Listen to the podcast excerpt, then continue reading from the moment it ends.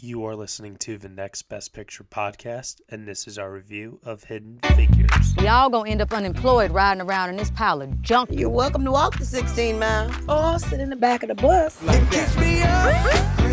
You have identification number? NASA, sir. NASA. I had no idea they hired.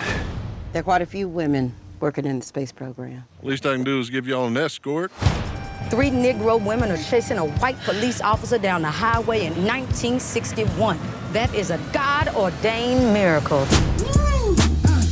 In 14 days, astronauts will be here for training. And we're shooting a human into space, and it's never been done before.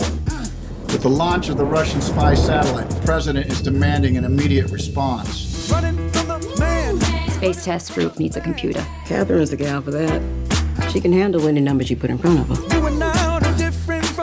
This is about inventing the math, because without it, we're not going anywhere. Yes, sir. That's John Glenn. What do you guys do for NASA? Calculate your launch and landing site.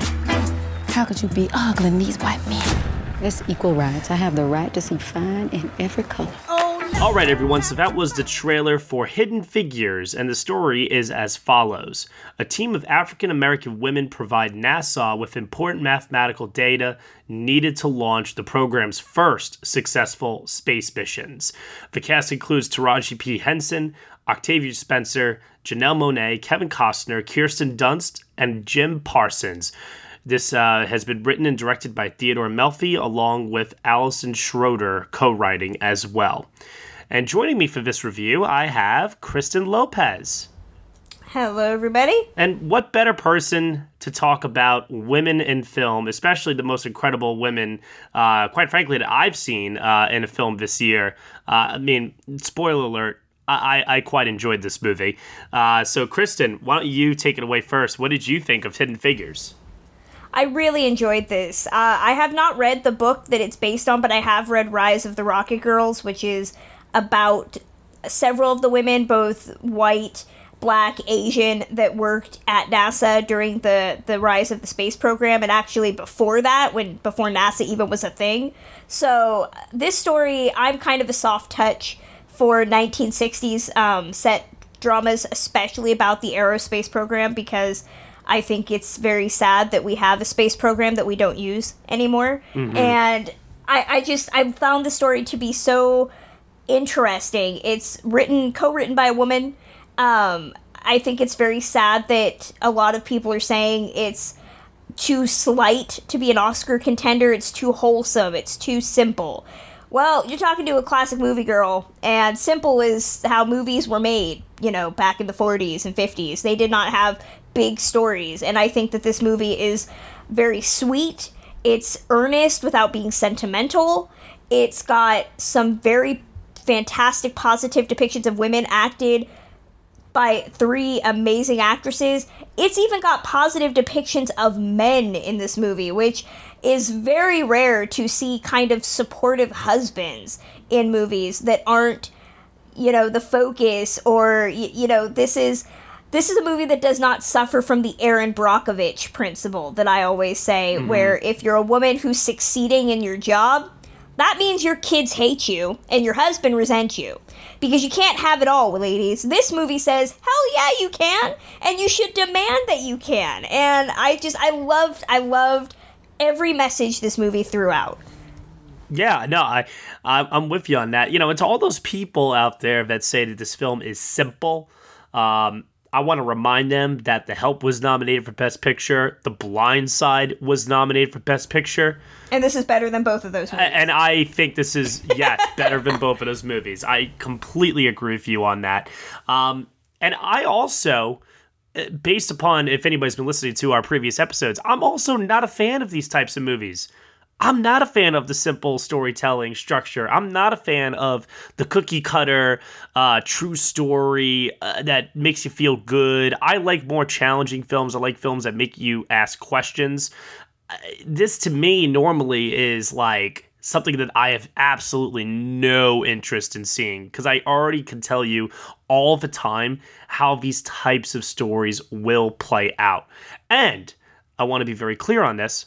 I knew exactly how this story was going to play out. There is nothing surprising in this movie. All the storytelling beats are completely familiar. And that is my only complaint about the movie.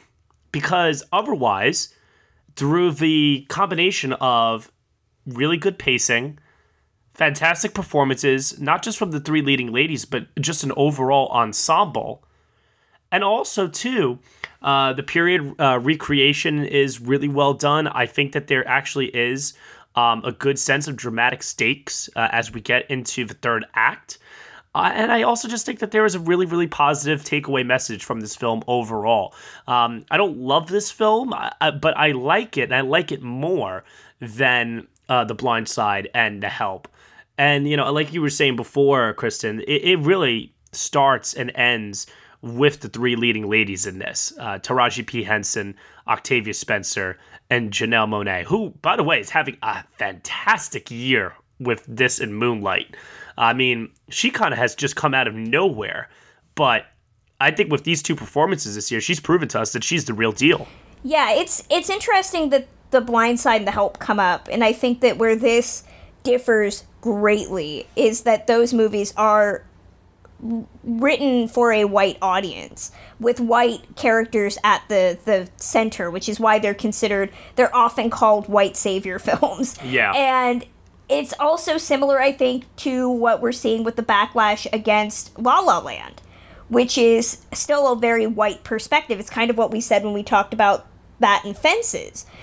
Whereas this is speaking for women and then but it's also speaking not just towards sexism as bad but it's really honing in even deeper into racism as bad. Because i think um, bell hooks if anybody's read bell hooks um, she's the one that says in the hierarchy of marginalized people you know, black women are the most marginalized, uh, above, below black men, essentially. So, you know, you're talking about a minority of a minority of a minority that usually does not get any type of prestige picture about them, let alone more than one woman.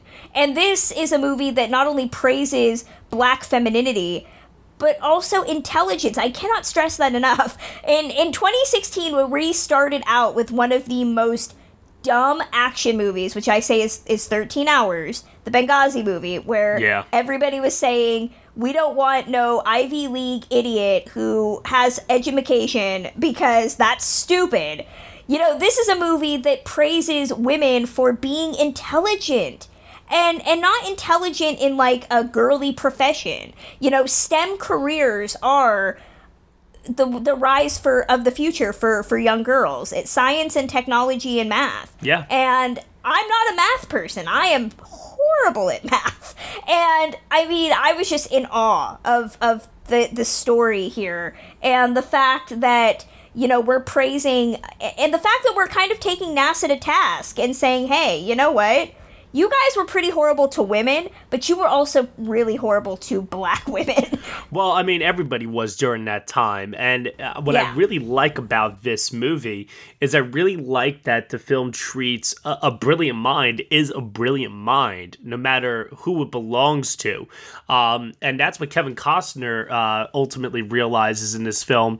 And when things start getting in the way of that brilliant mind being able to do what he needs it to do, he gets pissed off. And he starts uh, out of necessity, I think maybe more so than anything, starts advocating and fighting for uh, Taraji P. Henson to do her job. Uh, I don't know if it's necessarily because he genuinely likes her at first. I think he warms up to her more as the film moves on, but it is simply because she has a brilliant mind. So you know that scene where he uh, takes down the um, uh, the ladies' room uh, sign for the bathroom uh, for colored women, uh, mind you. Um, when he takes that down, it's a scene in the trailer. He, it's a scene that really goes uh, to show you like he's just like I'm fed up with this crap. you know what I mean? Stop letting this get in the way of us doing our jobs, people. People's lives depend on this. You are all a bunch of idiots. yeah, and, I and I think it's also important to point out that, you know, I think there are little small things in the movie that th- there's been a lot of pushback regarding there's a scene in the film where throughout the entire movie there's a subplot about Octavia Spencer and Kirsten Dunst's character, Yeah. who kind of plays um, the managerial the the managerial role for the white women, essentially. And I could totally see how people are giving pushback on this scene because it's Well, not it's- as yeah, yeah. clear as maybe people interpret it to be. Kirsten Dunst's character is naturally cold, and there's a hierarchy. Yep. And at the end of the movie, um, there's a scene where Taraji P. Henson's character is essentially moving on, and they give her a string of pearls because the character has said that she doesn't own pearls, and that kind of proves that she's not the same as the other women. And they kind of give her pearls, and a lot of people are saying that's such a tone deaf moment because that's the best gift they can come up with. And I said, well, yeah, that's to me, that's the point is that you know, and I, I say this as a white person, they don't get it. They don't get it because they're not ever going to have to worry about that experience. And so the best they can come up with is focusing on, well, we'll give you some pearls, which equates money, which equates status. Yeah. But they're never going to feel that marginalization in their lives because institutional racism is always going to be a thing. And and so a lot of people say it's a tone deaf moment. I think it's really kind of putting the nail in the coffin that you know, there are just some things that as a white person you're not to get. But it's also not just status and money, it's also a symbol that she's one of the club. You know, and this is yes, our way of saying that, you know, we accept you. Uh, not as one of us, but just we accept you. Um, It's not saying, oh, you know, you're white all of a sudden. No, no, no. It's Yeah, not about racism is over. Yeah, yeah, no. Uh, but going back to Kirsten Dunst and Octavia Spencer for a moment, I could totally see how some people would read into Kirsten Dunst in this movie. And when Kirsten like gives Octavia Spencer this speech at the end in uh, in the bathroom, and Yes. and basically tells her, you know, like you know, basically, you know, I don't hate you and everything. She says, "I have, I have nothing against you," and Octavia Spencer tells her something. I, I know you believe that. Y- yes, and uh, you know, I- it's interesting because I can see how some people would read into that as, well, maybe she is being sincere. Like, does Octavia Spencer have to give so much attitude in that moment about that? But it's it, it it's uh, what's the word I'm looking for here? It's ignorance that Kirsten Dunst Yeah. is displaying towards Octavia Spencer. Um, it- it's complete ignorance. Like like, and to the, to that point it really annoyed me when I heard people bring up that, well, Octavia Spencer should have just been appreciative. What? Yeah, no, I, I think that it's it's such a great movie that talks about institutional racism that we still see in 2017. You know, we're we're dealing with you know, and I have many family members who who will start a sentence with I have nothing against black people. I have black friends, but and that's what this movie is saying is that Right. none of these characters are bad people in the fact that they are going to go up to these characters and say a racial slur. But the fact that they still believe that there is a hierarchy and that they are the top, that's what the movie is commenting on. The fact that there's still this divide and that it's ingrained in their personality and that they don't they feel I mean I think Kirsten Dunst's character believes that as long as she's not saying racial slurs and being you know overtly rude you know as long as it's not 12 years a slave she thinks she's being progressive and that's not what what solves that problem that's so not that you know I just I love the people that are saying yeah Octavia Spencer's character should have been, you know, it, it's not the help. You know, the characters in the help do things. I mean, Bryce Dallas Howard's character is meant to be a villain. That's what she does. None of these characters act like that, but they still act wrong. Right. And so Octavia Spencer has Kirsten Dunst. Taraji P. Henson has Jim Parsons, who she clashes with. But the problem I, I, I find also with this movie structurally is I don't know who Janelle Monáe is necessarily going up against.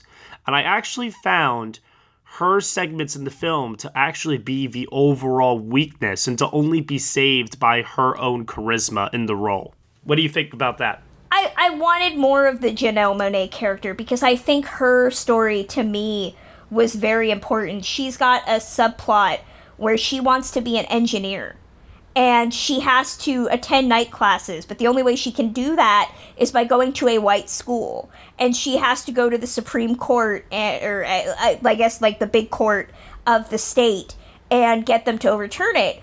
I think if this, the movie, I think has a lot of, it bites off more than it can chew. And had this been a movie specifically about one of these characters, that would have been the entire plot of the movie. It would have been like Loving you know, in terms of getting to the court case and letting it happen. It's solved rather quickly. Yeah. And you don't really hear more about it. And I wanted to learn more because there are so many women again today who want to be engineers who want to be in those top STEM careers and are limited either by location or by money or by the fact that they're raising children and they can't, you know, go to the school at that time. I mean, I wanted more of that because I find that to be so fascinating. But then everybody's story is really fascinating in this movie yeah, everyone's story is fascinating. I just feel like hers is the one story that stops being fascinating. Yeah. yeah, and she has a husband that also is, um, you know, the the angry black man is gonna, you know, uh, put maybe take place in um, a riot or something. You know, he wants to fight back against all the uh, injustices that have been done uh, towards the African American uh, community.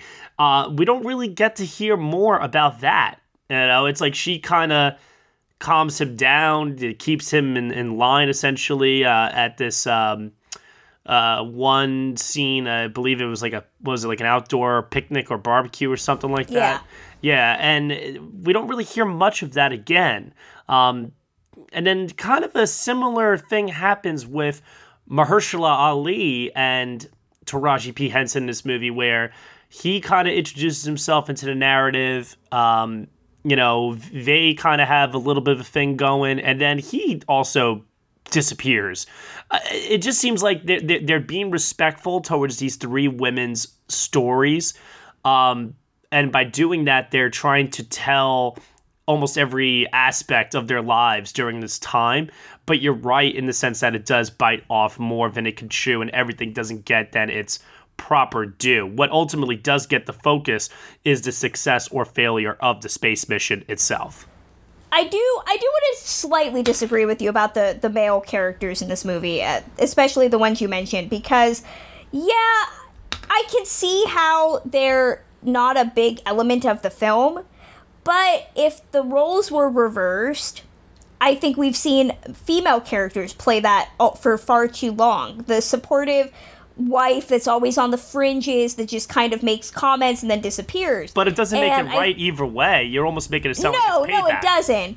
It doesn't. I think that the distinction lies in the fact that these are men who, and again, you could have really fallen into stereotypes, like you mentioned, with the angry black man who resents his woman going out and, you know, being smart both i mean most of the characters here are incredibly respectful and in awe i mean uh, mm-hmm. janelle monae's husband realizes that he's kind of being a dick and apologizes uh, yeah. uh, i loved uh, mahershala ali here because he's got this great story and he, he has this kind of meet cute with Taraji P. Henson's character, Catherine, and she's got three children, and he kind of tries to assert his dominance a little bit and she shuts him down and she says like i have a career.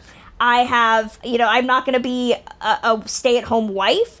And he accepts that and and i love that scene where he finally proposes because it's kind of a fairy tale for a lot of single moms i think.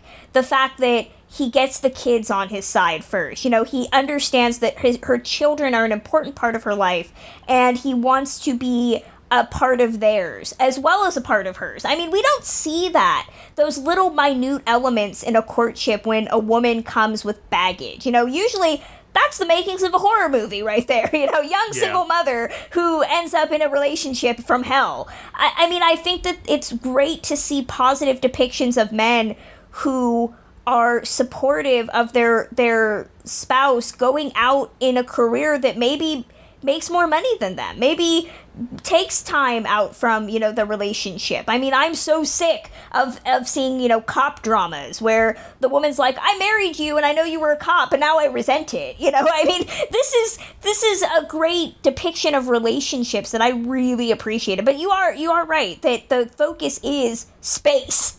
Right. And uh, you know i you know, going back to the space, uh, the NASA rather, um, not having necessarily an importance in today's society. Um, I cherish stories like these because I feel like we're going to run out of them soon if we Yeah. don't get you know new stories getting created today um, in regards to um, our space missions. Instead, we get these fictionalized. Uh, they almost seem like they're real movies, like The Martian. you know what we've I mean? traveled into space more times in film than i think we have in actuality right. Exactly. which is very sad to me Yeah, uh, same here because it also uh, space is just filled with so much wonder, and with that wonder, it it dares you to dream, and that's what this movie I think does for little girls all around the world is it dares them to dream and follow their dreams, and also, I mean, it sounds so cliche saying it, but it's true. You walk away from this film feeling inspired, you know, that women such as this could overcome such uh, adversity and then rise to such prominent positions and make such an impact also within their lives. So yeah let's uh, address also the elephant in the room here. And that is the performance of Taraji P. Henson, which I think you and I can both agree is probably the best in the film. It is. It is. And I'm very surprised that it's not getting any attention. So that is the elephant in the room here. Why is she not getting attention, do you think? I honestly I don't understand it at all. I don't because She even has the scene.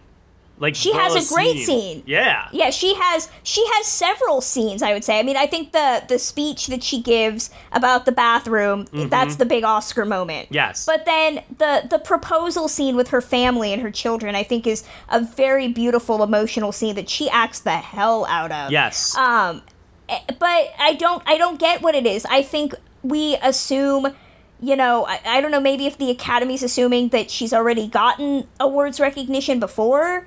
Um, this is not hustle and flow. You know, this is not the character that she played in that movie, that doe-eyed, abused figure. This is a strong, confident woman, and I think that really scares people still to this day, especially the Academy, which even though they're getting better, they still can't rec in terms of diversity of, of Academy members.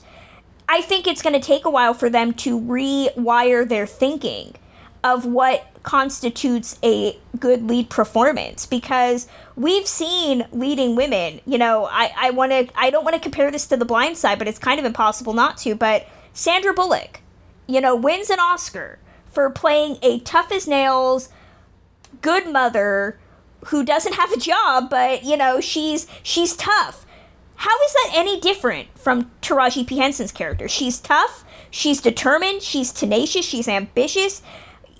What? And she's a good mother. What is the problem? I, I honestly, it makes my head hurt to think that she's probably going to be overlooked because I don't think the Academy's thinking is able to suss out what makes this movie truly compelling. And it's the fact that Taraji P. Henson's character redefines what a strong leading woman is Yeah. and what women want to see.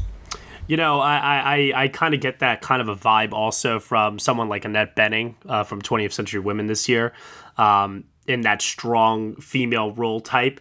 Uh, we also got to remind ourselves, too, that this is the most competitive Best Actress category in years. I mean, like I can't, I can't even recall the last time Best Actress was this crowded. So I think it's just bad timing, if anything. Also, the late December release uh, also does not help matters, but I think that she is definitely worthy. One person, though, that I didn't think was necessarily as worthy um, was Janelle Monáe, and I can actually see why Octavia Spencer got Golden Globe and SAG nominations over her. But even then, I'm watching Octavia Spencer in this, and I, and I can't help but compare her to The Help. And I, I'm honestly, I don't think either one of them uh, I would I would personally nominate for Best Supporting Actress. W- w- what do you think about what's going on there between those two ladies in that category? You hit the nail on the head. I think that Octavia Spencer is getting, and again, this goes back to Academy thinking. She's playing the same thing from The Help. They love The Help. They love Octavia Spencer in The Help. Why not just do it again? And I'm not meaning to denigrate her character because there's a great subplot about her wanting to become a manager and essentially learning how to work what would um, become the big, you know, like Apple computers that would essentially like run the uh, it's not Apple back then, but it was IBM. essentially the computers that the IBM. Thank you. Um, I mean that's a that's a fantastic thing. Again, if this was a movie about each of these characters individually, that would be the entire premise. It would be like the Imitation Game, only good. Um, but I think that they're they're falling back on what they know, which is that she's playing another. And, and I don't even think it fall back on what they know. She's not kind of playing a sassy character that you know does. She doesn't give Kirsten Dunst the shit pie. I mean, I don't understand their thinking there. I think they're just falling back on past precedent, and that's not what you want for a movie like this that is actually kind of rewriting the book. Um, Janelle Monáe, I just think unfortunately she doesn't have a scene. You know, she doesn't have a big moment. Her plot is important, but it's really kind of underdone compared to everybody else. See, and I would argue that you could write her out of the story, and I don't think the plot of the movie changes at all, personally. I, I would agree, and I hate to say that because I, I think Janelle Monae's story is really interesting, but I could agree that it is given the shortest shrift. Yeah. I do want to throw out really quickly uh, Glen Powell, who plays John Yes. Glenn in this movie. I, okay, I'm one of the people that does not like Everybody Wants Some. At all. Boo. I'm sorry I didn't like it. Didn't like it. Maybe because I don't have a penis. I don't know. Um, but but and I, I think he's okay on Scream Queens. Um, but I really enjoyed him here because I think he is the character that is probably the most innocent babe in the woods character in this movie because he doesn't really understand what the problem is. You know when when they're talking about putting catherine in the the meeting um or any of that he's just kind of like well like why not do it. I don't really care. Um or you know when the the launch actually happens and they're in trouble and they need something he's like well just get the girl you know? I i i trust her. You know he's kind of that innocent figure that that perfect figure of a world without racism in one person. Um, and i think uh, Glen Powell acts that character without being too like aw shucks about Yeah. it, which I think could have really happened if you had a, a lesser performer. Yeah, and I also really like the whole um, aspect of his character where he's like, listen, you guys do what you need to do, and you guys figure out what you need to figure out, just as long as I'm not burning up in the sky. You know what I'm saying? like, Yeah, just- exactly, exactly. I, I just love that. Somebody's watched Apollo 13, apparently. All right. Well, with that said, let's move over to any final thoughts. Uh, something, some things that maybe we didn't cover. Uh, out of ten and Oscar potential. Take it away, Kristen.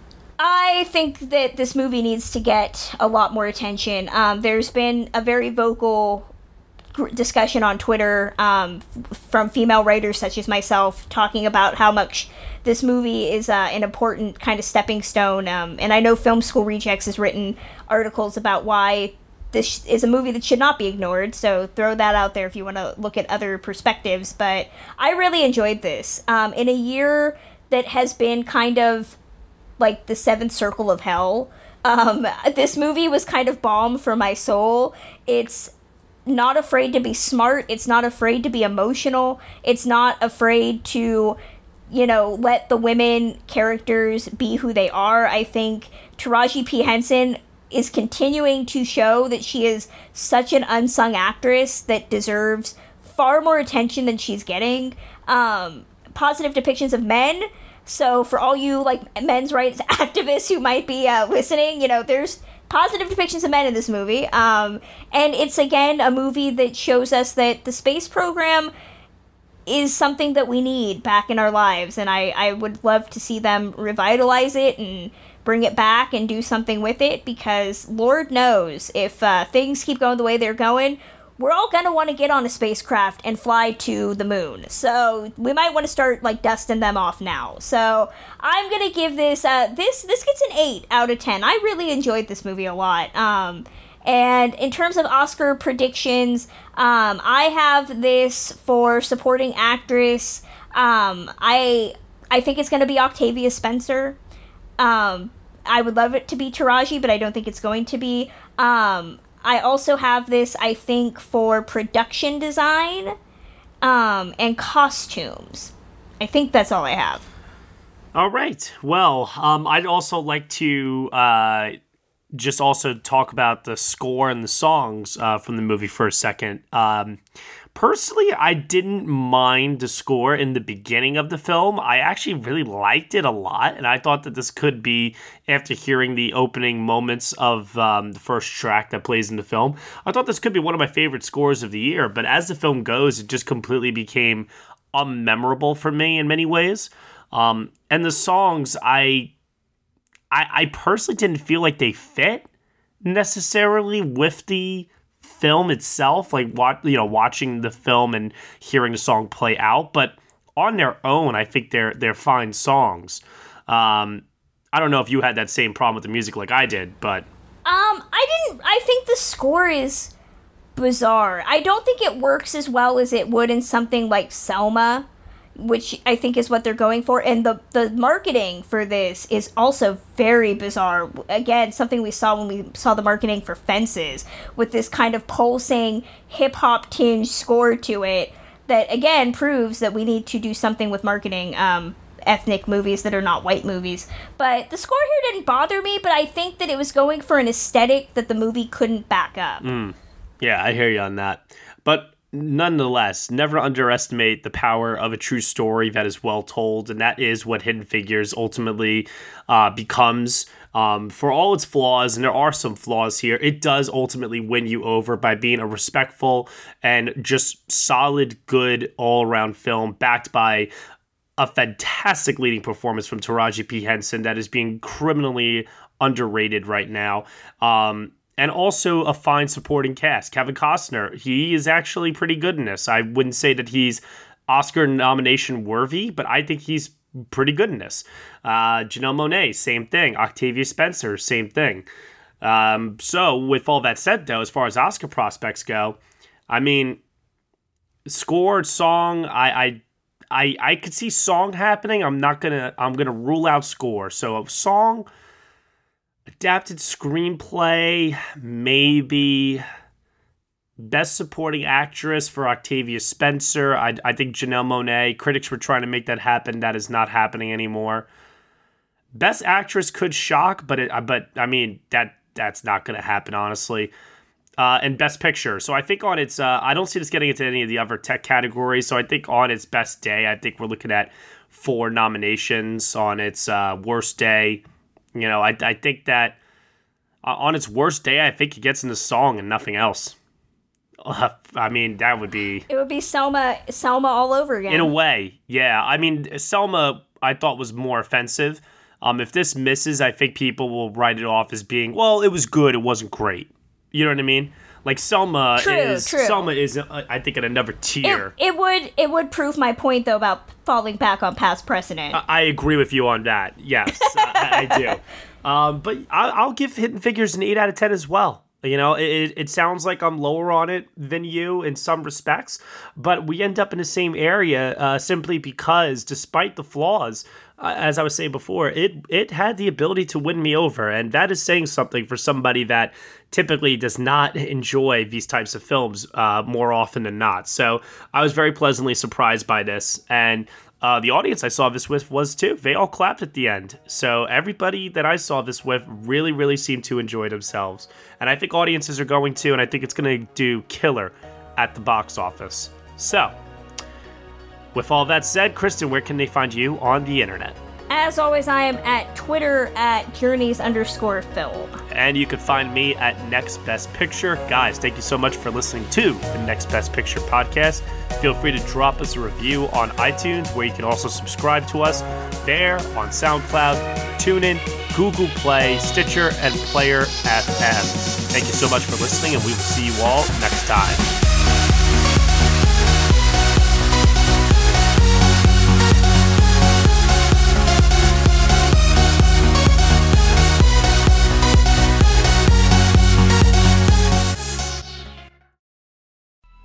Coming up on 5 Minute News, I'm Anthony Davis. You might think it's partisan because maybe it's critical of one side or the other, but it's not. It's just the truth. And I think that's also something that's kind of unusual for Americans listening to the radio or to podcasts because the news landscape in the States has been so partisan for so many decades. So, five minute news is verified, truthful, independent, unbiased, and essential world news daily.